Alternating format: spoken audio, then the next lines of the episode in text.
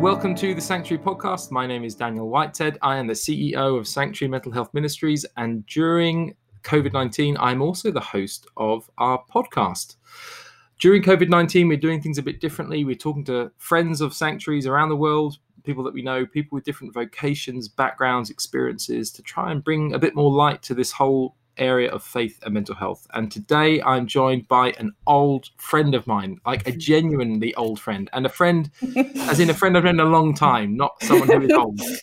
Um, I'm joined by Amy Robinson from England. Hi, Amy. Hi.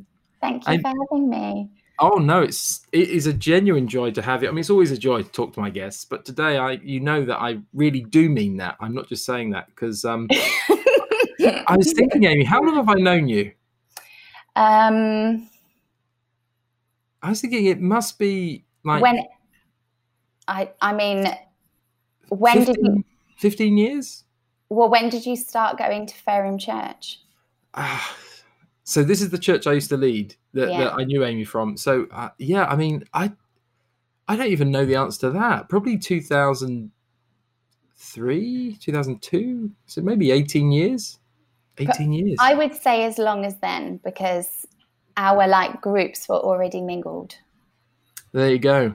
Yeah. yeah. So Amy went to a church just down the road from the church I used to lead, and her parents actually led that church. So, mm-hmm. um, and then Amy married uh, a good friend of mine, someone I used to mentor, um, my good friend Ben, and uh, yeah, I'm telling them your story. That's like yeah, you can. I like to hear it from your perspective. I don't need you here. You can just go, and I'll just tell them about Amy. Um, yeah. So uh, Amy married Ben. I actually did. I officiate. I officiated yeah, at your wedding, didn't you I? Did. Of course, I did. I did. Yeah. Yes, I remember no, that. My dad actually did the vows. That's right. That's right. everything else. Yes, I did the entertaining parts. The entertaining parts. Yeah. The welcome, the funny jokes, the icebreakers. Mm-hmm. The talk Very about love, which was brilliant.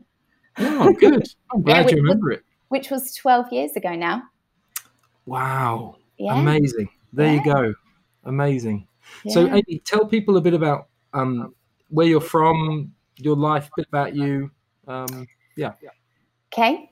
Um, I was brought up in a family of four. As Dan mentioned earlier, my parents were church leaders. So I think faith and busyness and community and the craziness that comes with a big family and church, church life was definitely what I experienced growing up. Very fun, very fun, very creative. Um, we lived in a little town right by the sea, and my dad actually owned a cafe. So my childhood is a great memory of walking across the beach with an free ice cream. um, I got married to Ben, who I actually didn't know very well up before that. He was around, and Dan knew him much better than I did when we were teenagers. Um, and he sort of came on my radar last minute. We got married very quickly. Um, ben studied and did his university experience in our first few years of marriage. So that was great because it meant that we had a lot of time together, um, a lot of just like long summers, a lot of fun. We still felt like, because we married quite young, we still felt like we were living a bit of a young person's life. Um, but then five years ago, we had our first child, who was a son called Leo. And two years ago, I had my second child, which is a daughter called Felicity. Mm. Very good. And the thing I'd say about Ben, as if it needs to be said, is Ben is uh, one of the funniest people I know, but he's also oh, annoyingly talented in so many ways. Like, yeah, he's hilariously funny, very sharp mind for humor, uh, brilliant musician, can play multiple instruments. Yeah. Um, he's he was at the London School of Economics, which is one of the top universities yeah. in the UK, and just just seemed to just do it in his stride, and then yeah. Um, but just like the just the, the loveliest man you'll ever meet. So um, there you he, go. Yeah, he is incredible. He's incredible. We've mm. been best friends right from the beginning, and I, we've remained that way. He's he's just been the most amazing person I've ever met, definitely. Mm. And the closer that you get to knowing what he's like through and through, just the better it is. Doesn't get yeah. complicated or messy. It's just more beautiful. So yeah, I feel very, very, very blessed. mm, absolutely, and mm-hmm. not that I'm prone to these things, but I, just as an interesting aside, the thing I would say about Ben is when you attribute, with the greatest respect to his parents, who you know also, I mean, I know Ben's mum way mm-hmm. better. You know, mm. she's been amazing how she's been a rock for her kids, and and I used to know Ben's dad um, pretty well before. Mm. But the thing I would say about Ben is if there's something that has made Ben who he is, I, you really, I think you really would point to God. Like honestly, yeah. Ben is yeah. he is lent so hard into God that, yeah. um, you know, anyway, it's not an episode about Ben, but it could be. I, just, I just, like talking about Ben. But, um, Me too. let's talk about you. So one of the things Amy Amy has been hmm. doing is Amy's actually been um, working with our team. Amy's we're going to release a blog uh, by Amy very soon, which may have come out by the time this comes out.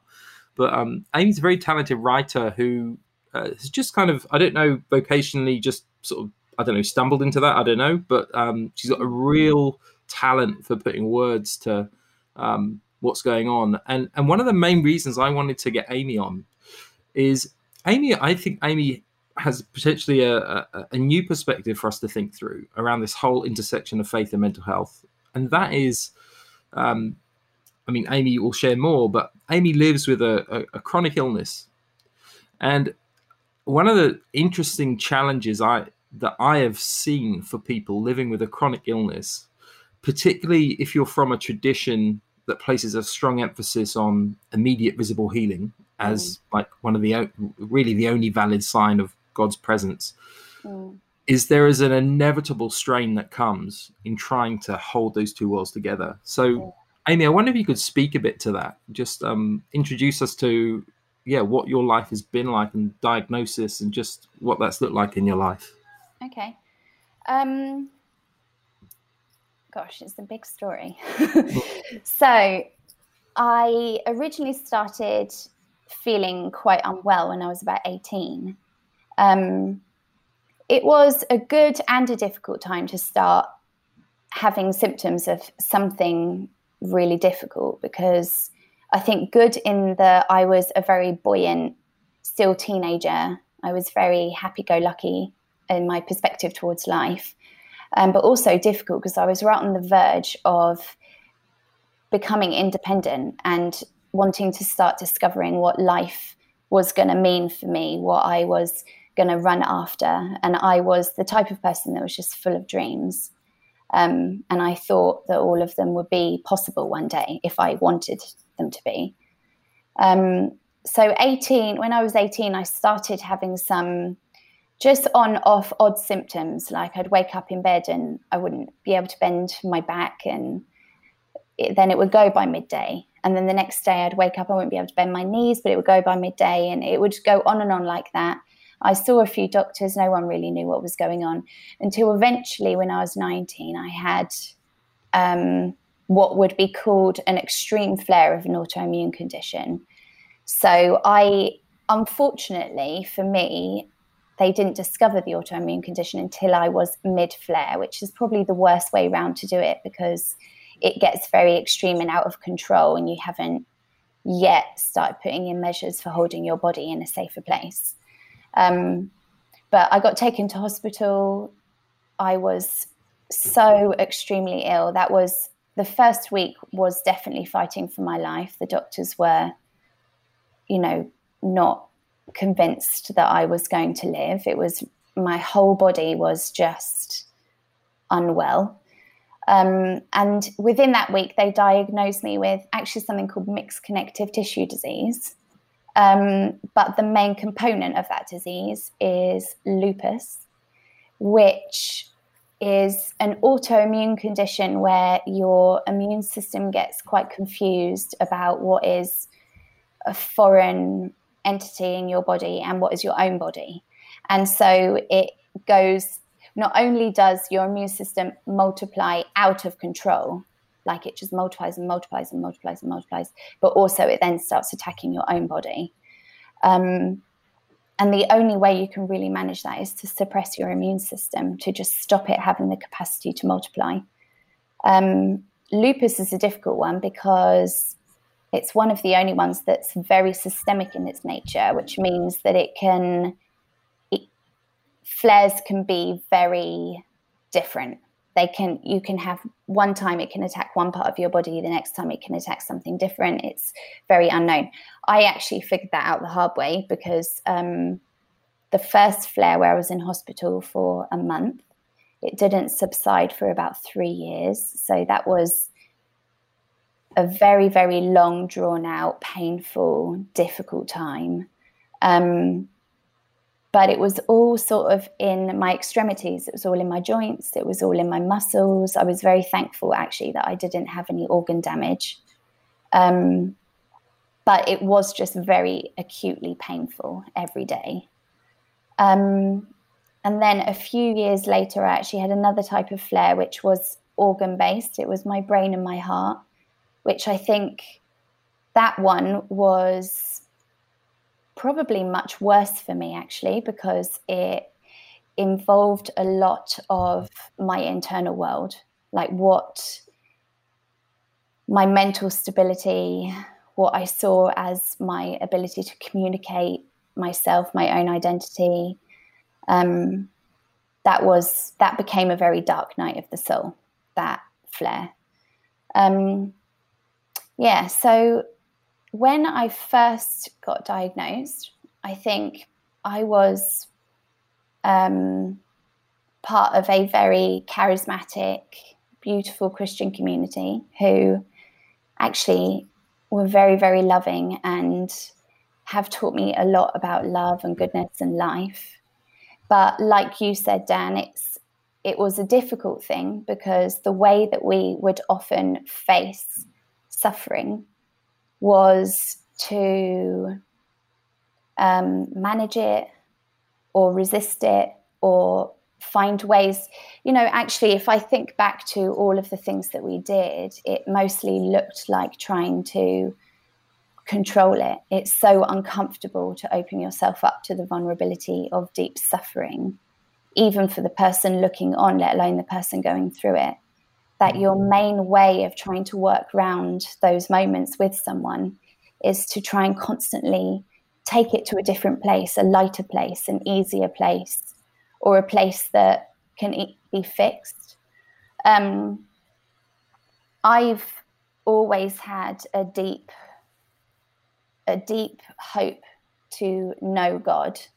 I think that's always been a high value for me. So getting sick, I would naturally do what I had already decided was faith, what was what God would want me to do. I was always very zealous to do what I believed God wanted me to do.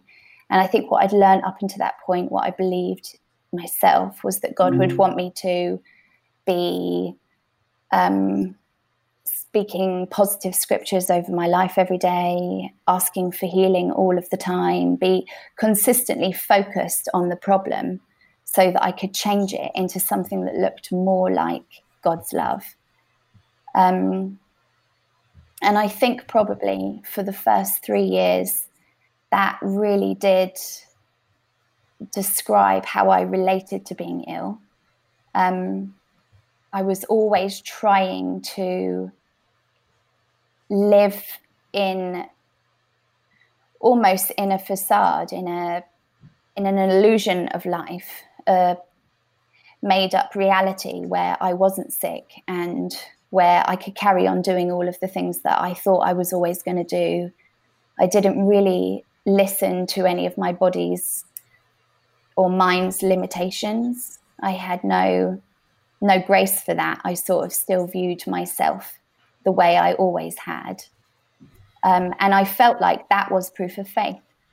And the funny thing was that that is what is validated. You know, lots of people would say to me, Oh, you're so amazing because you just don't ever get down and you're constantly talking about all the things God's going to do. And, and really, it was, it wasn't trust deep, deep down. It was fear. It was the inability to be real It was the inability to not only let God in to where I was at, but for me to be present with myself where I was at.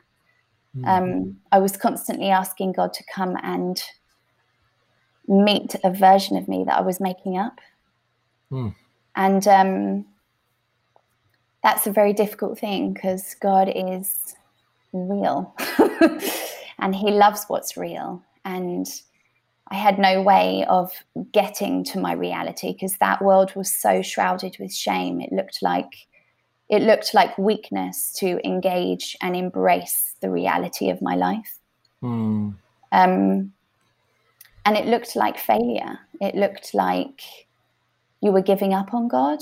Hmm. It, and it, what's really funny is that it took God years of softening me for Him to be able to invite me into vulnerability with him, into my reality, you know, to actually start to engage with and embrace the truth of my life, of my body, to find, to love it, to love mm-hmm. what was mine, to love what had become mine, to love my story, and to then eventually find that God was there. God was mm. there. When I chose to show up, He was there already, waiting for me to arrive almost. Um, yeah, I think um, there was the second flare that happened that was very like all the internal mix up. Um, it's a difficult thing because when you go through very dark times, I don't think you can ever pin it on one you can't say it's one specific thing that's going on in you as everything else in being human. It's much more complex than that. Mm. um, and i think i was you know my heart was physically flaring which meant that um, my the tissue around my heart was swelling and putting pressure on my heart. So i was in this perpetual state of anxiety like 24 7 i couldn't eat or sleep um, it just felt like deep, deep darkness, mm. deep depression. I couldn't organize my mind. And no matter how um, dedicated I was to the resistance of the reality, you know, mm. pushing myself into the positive, forcing you know, forcing myself to live in the idea of prophecies rather than in my day, I just couldn't make it work anymore. Hmm. It was like I got to the point where probably the accumulation of not living in truth or love for a few years and having this these constant denial mechanisms hmm. and thinking I'm doing the right thing, but also not feeling free in any way. Mm. And mm. then, and it building up and building up and building up. And then you start embracing the reality that actually I didn't get healed. It's been a few years and I thought it would have gone away by now. And mm. I, I almost, because I think I shielded myself so well at the beginning, I think I only felt the trauma. I only had to grieve the trauma of getting ill years down the line when I hmm. finally allowed myself to feel the trauma. um, and then I went through that process of letting myself become exposed mm. um, and almost relaxing I know that sounds funny because it's it's like when you're in this deep and dark and vulnerable place, the last thing you want to do is relax into it. Your fight or flight mechanisms are going off like crazy, and mm. you want to do anything to fix it, and you'll latch on to anyone that tells you they've got a method. But I just felt like God was inviting me to um, to just be real and to let it be okay, to find a way of saying, today, as this day is, is enough. Mm. And actually, instead of resisting it, I'm going to get to know it. I'm going to learn my limitations and love them because, in whatever, even though I don't like them, they protect me, they help mm. me, hmm. They're a form of love for me. Hmm. Um, and so I want to know them. And I started to just stop comparing my day with an image of what I wanted my day to look like or what I had originally decided was successful in his eyes mm. or faith filled in his eyes. And I actually started to realize it takes much more faith to just be human, hmm. to not try and use spirituality to shield you from humanity, but to let yourself be the whole thing. Hmm. Um, and to even start to rewire your brain to see it as beautiful. Yeah. Um, yeah, I think that was that was the beginning of God breaking down a great dualistic divide in my mind. I think I'd always grown up with feeling like everything in the world fit within these categories of right and wrong or mm. light and dark or positive and negative and and I had probably quite subconsciously I don't think anyone specifically told me this but I think I just learned that faith looks like your ability to remain in the positive side, in the light yeah. side, the good side. Yeah. So there, therefore, if you have anything that's, if you have depression or anxiety or you go through darkness, you feel like your only job is to transform it from the darkness to the lightness. Mm. And mm long term suffering doesn't allow you that luxury. Yeah. for a while, you go th- through a momentum of thinking, I can do this, and you force it. And I think the reason why we force it is because we think that that's where God's love will be. Mm. Almost, if I can make the crossover, I will feel peace and I will know joy and I will start to be free again. Mm. Um, and it it sets you up to fight with anything that doesn't fit in that lightness. So you just yeah. if that so you're very, trapped. You're trapped, yeah. Mm. And if that very thing is happening within your body and within your mind, mm. you you it's almost like we validate this civil war that goes on inside of us. We tell us that that is the fight of faith and really yes yeah damaging ourselves further what what we really need is the sweet mercy of love that meets us in that i think what god started to teach me was that he doesn't look at me with those categories he doesn't see any of it in mm.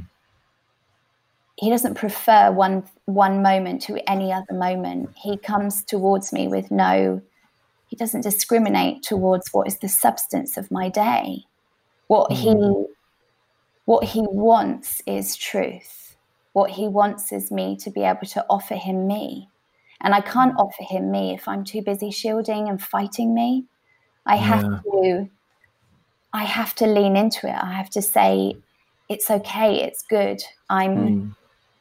I have to let vulnerability the vulnerability of being human be a part of my life because it is a part of my life. Mm. Um, and then once I'm really owning and holding what I have, and I've started to break down the cycles of shame that would have stopped me doing that before, I can, I start to just become much more at home, and and then it's it's much easier to invite God into a home that you are already in. yeah. You know. And it, you know, Amy, it strikes me as you're as you're talking about this. I mean, what's like a, a physiological challenge, a biological challenge. Mm. Obviously, the the strands of mental health are ob- so clearly and obviously attached to that. You can't separate them out, right? No. And and that whole, I think your story seems to reflect what many people face in the church who live with a either a diagnosed or an undiagnosed mental health challenge. Is that this inner life and the outer life don't match? Yeah. They have to perpetually live. Uh, with without lining up and then yeah. and that creates this unsaid implicit shame yeah and that compounds the issue because i'm sure carrying shame in your body is not going to help your body and it's no. definitely not going to help your mental health i think yeah. i think brene brown said no there is no good shame no um, I, I was thinking this through with a colleague because someone challenged that someone from outside our organization gently sort of challenged it said well are you sure and we are going, oh, so can shame ever act redemptively? Like it can be a jolt to us to change things. I, and I guess it could if you felt mm. shame and then you went, oh, I shouldn't be feeling this. Something's out of sync in my life. I'm yeah. gonna, you know, yeah. make some changes. I'm not gonna live with different realities. Yeah. But in order to do that, you have to have a foundation of love and security. Yeah. You have to know that I, it, I can, I can rest on something that's going to hold me. Whereas if your whole life has been built around behaving one way and not appearing a certain way, and you know, faithfulness equals mm. biological health and, mm. and and probably a bit of wealth because that's just our Western culture validates that as well. Mm. It's like unless it looks like that, I'm failing, and I need to mm. pretend I'm not failing. Mm. Um, speak a bit more to uh, when did you become aware that that was having a detrimental effect on your mental health? on like your sense of wellness, just your sense of peace? When did you? When was that? Was there a moment when you went, "Oh, hang on, I have this this kind of living a lie or living out of sync with my outward appearance and inward appearance is damaging my well-being." When when was that point? Um, there was a specific point. There was a moment where I I actually it, I actually got very angry. I there was an it was it had been a really really difficult long season um, the limitations had closed in my life very extremely. I, there was very very little that i now had control over. And i just i was carrying this sense of like god wants to heal me. And i felt like no matter what i was doing i just couldn't get it to happen which is you know the mindset. I was I wouldn't think that way now, but and I remember just getting infuriated with him, like he was dangling a beautiful life in front of me, but I was just never able to reach it. And I remember going out for a walk one day and just shouting at God and just being like, that's it. I want you to heal me now. I want you to just do this. I want you to fix me. I want you to fix it. And I just remember hearing God say to me,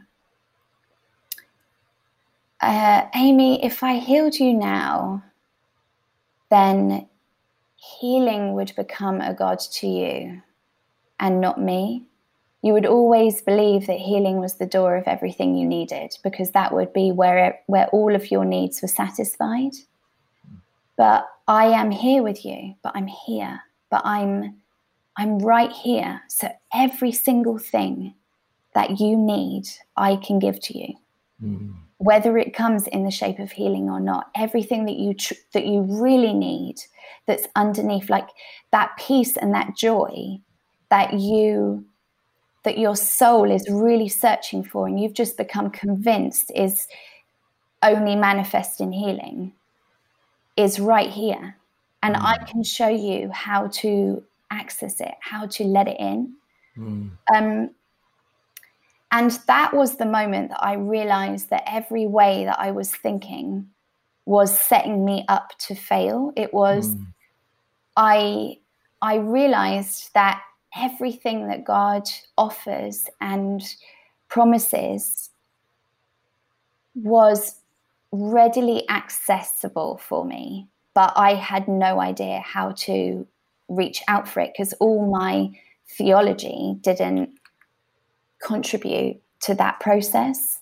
Mm. Um, so I said, I honestly felt like I went down this journey very much on my own, where I just said, "Okay, God, like teach me from scratch, teach me." And exactly like what you would said, actually, what you said about shame. Um, one of the things about vulnerability that I think we find difficult is that it's just very exposing in its nature, and a lot of things that we would never want to look at. So we try and morph it into something else so we never have to look at it truly. But I just started to really take note of what I thought and of what I felt and of what I was believing. And I would just, like, if I felt triggered in a moment and I would start having deep anxiety, I would. I would always work it back to what am I believing? What do I believe mm. about you? What do I believe about myself? And what is what's missing? What truth should be where I've got a faulty perception mm. of things? Um, mm. And I have to say, it was very much. I wanted to learn how to look after my mind. I wanted to learn how to, you know, there were some parts like the actual lupus part where it was physically putting pressure on my mind, I couldn't change that. But I could give my mind truthful food. That was the way I sort of saw it. I want to start finding truth. I want to really, I want to test everything. I want to test every belief that I have and work it mm. through to find out whether it really is made of the stuff of love and life um, and if I couldn't find that in it, if I found that actually, I think really that's perpetuated by fear. A lot of it was perpetuated by fear for me. Um, mm-hmm. I think, yeah, I think most of the things that people, most of the attributes that people would have celebrated in me was all very fear driven. And that was the hard thing to see because you start feeling almost like you're getting more and more naked and it becomes you realize you don't actually know who you are. You're just like this accumulation of all these messy things. Mm. um, but that's the beautiful thing about doing that vulnerable process with god that he's he allows you to feel the vulnerability of exposure and him taking things away and the emptiness that that leaves you with. Um, and then you yeah. just start to be hungry for what's true. Like, mm. okay, now fill fill that space with what is true, what is true, and you need to teach it to me in a way that I really believe it. I really see it and trust it because I want it to be a part of my life. Mm. Um, and I have to say, I mean, I, I just did that continuously, probably for about five years. Um, I cried every day. mm. It was a highly emotional process, but I just. You're probably doing catch up, emotional catch up. On, yeah. On a lifetime, possibly when you maybe, I mean, I don't want to put words in your mouth, but maybe you didn't feel yeah. able to lament, mourn, yeah. and grieve because there wasn't space for that. Yeah, absolutely. I think one of the things, Amy, you're talking, there's a few really interesting strands there. Um, I think of uh, John Swinton, who's one of our ambassadors. Who I once yeah. heard him, um, who's a, a, theologian in uh, Aberdeen. For anyone who cares to know, um, John gave this really interesting. I don't think it was his; it was someone else's. But this interesting definition of love, just a simple definition of love, is to say to another person, "I see you as you are, mm. and I'm glad that you're here yeah. as you are." And, yeah. and for us as people to be seen by God and for yeah. God to say that to us is yeah. what each and every one of us needs to hear. And yeah. as the people of God, we need to be affirming that in others. And mm. when you talked about that point where you were crying out to God, saying, God, heal me, I need to be healed. Like mm. basically, this is the only narrative I have for understanding what I'm going through. Now is the time you've got to do your job because I've done everything I've got to do. Yeah. And you offer God that ultimatum. And and the, the still small voice comes back and says, I'm I'm with you. Mm. Like that's enough. I'm with yeah. you. I'm present. It's really interesting because again, drawing on John's work, John would say, and, and obviously I agree with him, um, that our our Western world, our modern world, I would mm. say we're in late modernity. Some people call it post modernity, whatever you call it. Mm. This this period of philosophical thought in our world has geared us to view personhood as primarily being um, about med- biomedical wellness. Is is like basically, unless you're biomedically Yeah. well, you don't Yeah. really serve a purpose in our culture because Yeah. this is all about what you can produce. Your value is attached to what you can produce.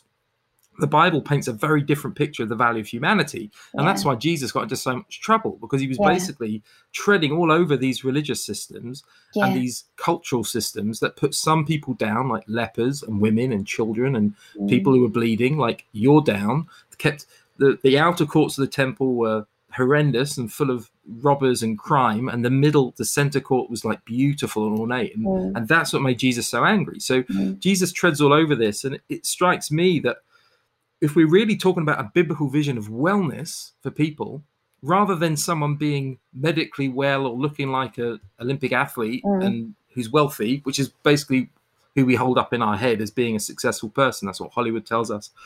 And very often, sadly, the church implicitly tells us that as well. yeah, The Bible presents an idea of wellness which is entirely driven by our relationship to God. It's Yeah, this it's the presence of shalom. Yeah. It's the presence of of of great relationship to God and Yeah. obviously vicariously and necessarily great relationship to other people, to creation, and to ourselves. yeah, That the minute we can relate well to ourselves, we're putting ourselves in a great position to relate well to God yeah, but it's predicated on us understanding that God and others look at us and say, I see you as you are, mm. and I'm glad that you're here. yeah, And, and for all the challenges of a, a, a health, wealth, prosperity, or a, you know, and, and the trappings that come with that, I'm not denouncing the idea, as I know you're not, the idea of praying for healing. And mm. this, this is God's healing, it's not mine. Mm, He can do what he mm. wants. Mm. But sadly, it, it seems from what you're saying yeah, that if you're very if you're not careful with that message if Yeah. you bang that drum too much yeah, there are people there who aren't experiencing that that type of healing. They may be Mhm. experiencing a different type of healing which is the relational healing which i would suggest is more in line with the biblical vision of Yeah. healing but if they're not they can experience shame. Yeah, and then the disconnect comes from inner life to outer life. And certainly for people in the midst of mental health or chronic disease uh, chronic illness that is a that is a major challenge that the church has to be aware of and, and think Yeah. carefully about how they communicate those things Yeah, absolutely. Um, I used to look at. So I remember getting to the point where I was saying to God, okay, what sort of posture can I have every day? And He taught me this just very simple method of saying yes to Him. I felt like my only job, and actually, you know, to try and put a standard of success or health on someone that actually is very outside of their control is quite cruel. It's a cruel measure. Hmm. Um, and I felt like God was saying to me, What the wholeness of life, the wholeness of life, which in the end your body benefits from too, um, is in your yes, almost just your, exactly like what you said. I'm saying yes to letting God come close to me. I'm Hmm. I'm saying yes to him, um, allowing space in my moment today.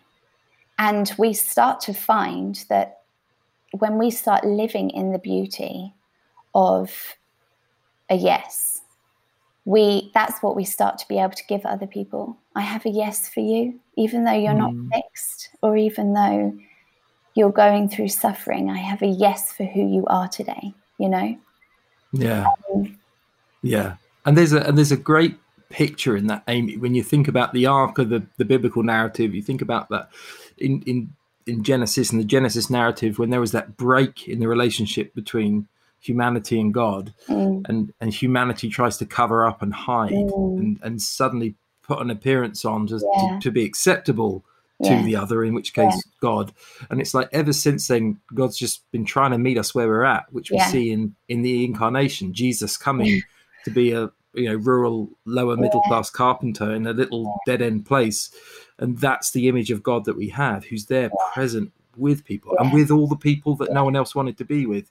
yeah. It's like we are again with people in the midst, particularly in the work of sanctuary, trying to support people in the midst of churches, many of whom uh, don't feel able to talk about what's really going on, don't have the language or the framework. And here is God standing, just asking for a a yes that says, mm. "Yeah, God, I'll let you, I'll let you close, uh, and and I'll let you close by letting others close." But we need to have that safety, that place, yeah. a safe space, a sanctuary, to be able to know that when we say yes, all we're going to receive is a loving embrace from God and yeah. hopefully from others, because yeah. the two are actually linked. How we how we live and behave and act should be a reflection of who God is, and that's how people can experience and encounter God yeah, at least one right. way.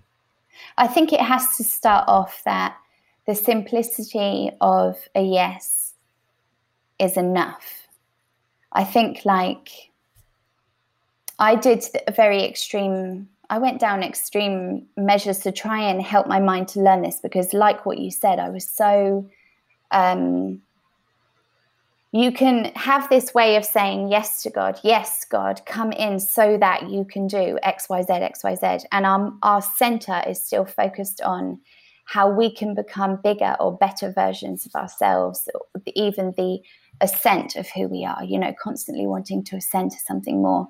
And I just remember feeling like it was really important to let go of all of those things. And I would say, even if I never did anything with my life, this is enough. Hmm. Even if uh, my limitations never eased up, this is enough. Even if I'm never healed, this is enough. And that was almost what we were saying yes to. And I think that introduces a purity of mercy almost into the yes, where it's not conditional. It's not yes, so that you can jump me back onto this train that I need to be on, which is to get to somewhere else. It is just sitting in the moment with each other. Mm. Um, and often that is the place where the most, you know, even though this is not the point, it's almost the fruit after the fact that you're always already whole with that sense of yeah. his love with you. But it does become the easiest place for transformation to unfold. Yeah. But you just aren't clinging to it anymore. If it happens, mm. it's beautiful, but you're just it's not needed almost. Mm. Just, this moment is enough. Yeah. Um, Amy, um, thank you so much for sharing your your candor and honesty. Oh, um, pleasure. It's. I mean, I knew you. I knew you'd do this because I've known you a long time. But um, I, I, just think there's something tremendously empowering, and that there's a gift there you've given for for people, um, whether people are living with a, a chronic illness or whether they're living with a, I mean, a chronic illness, whether that's a biological one or a, yeah. a mental one or somewhere in between. Yeah. Um, there's just so much permission for people there to feel and to and to know that God God sees us as we are, mm. and His promises to be with us, mm. and uh, we can kind of leave leave the rest to Him. Mm-hmm. Good. Thank you, Amy. Thank you. Thank you so much. Sanctuary Mental Health Ministries exists to equip the church to be a sanctuary for all people at all stages of their mental wellness journeys. May this podcast encourage you to create safe space for your own story and the stories of others, as well as create change in communities that stigmatize those suffering with mental health challenges. The Sanctuary course is a small group resource designed to help initiate and guide conversations about mental health and faith. It is a starting point, creating a base of shared knowledge from which churches can explore the next steps. Perhaps most importantly, through the simple act of talking openly about mental health, the course helps churches begin to create safe spaces for people to share their mental health stories and receive support in community. Each theme in the course is explored from a psychological, social, and theological perspective, and each session is accompanied by a compelling film focused on an individual's story, a person of faith who has journeyed through mental health challenges. Interested in exploring the Sanctuary course for use in your community? Learn more at sanctuarycourse.com. This podcast is released under a Creative Commons Attribution, Non Commercial, No Derivatives 4.0 license. Don't change it or sell it, but please share it all you like.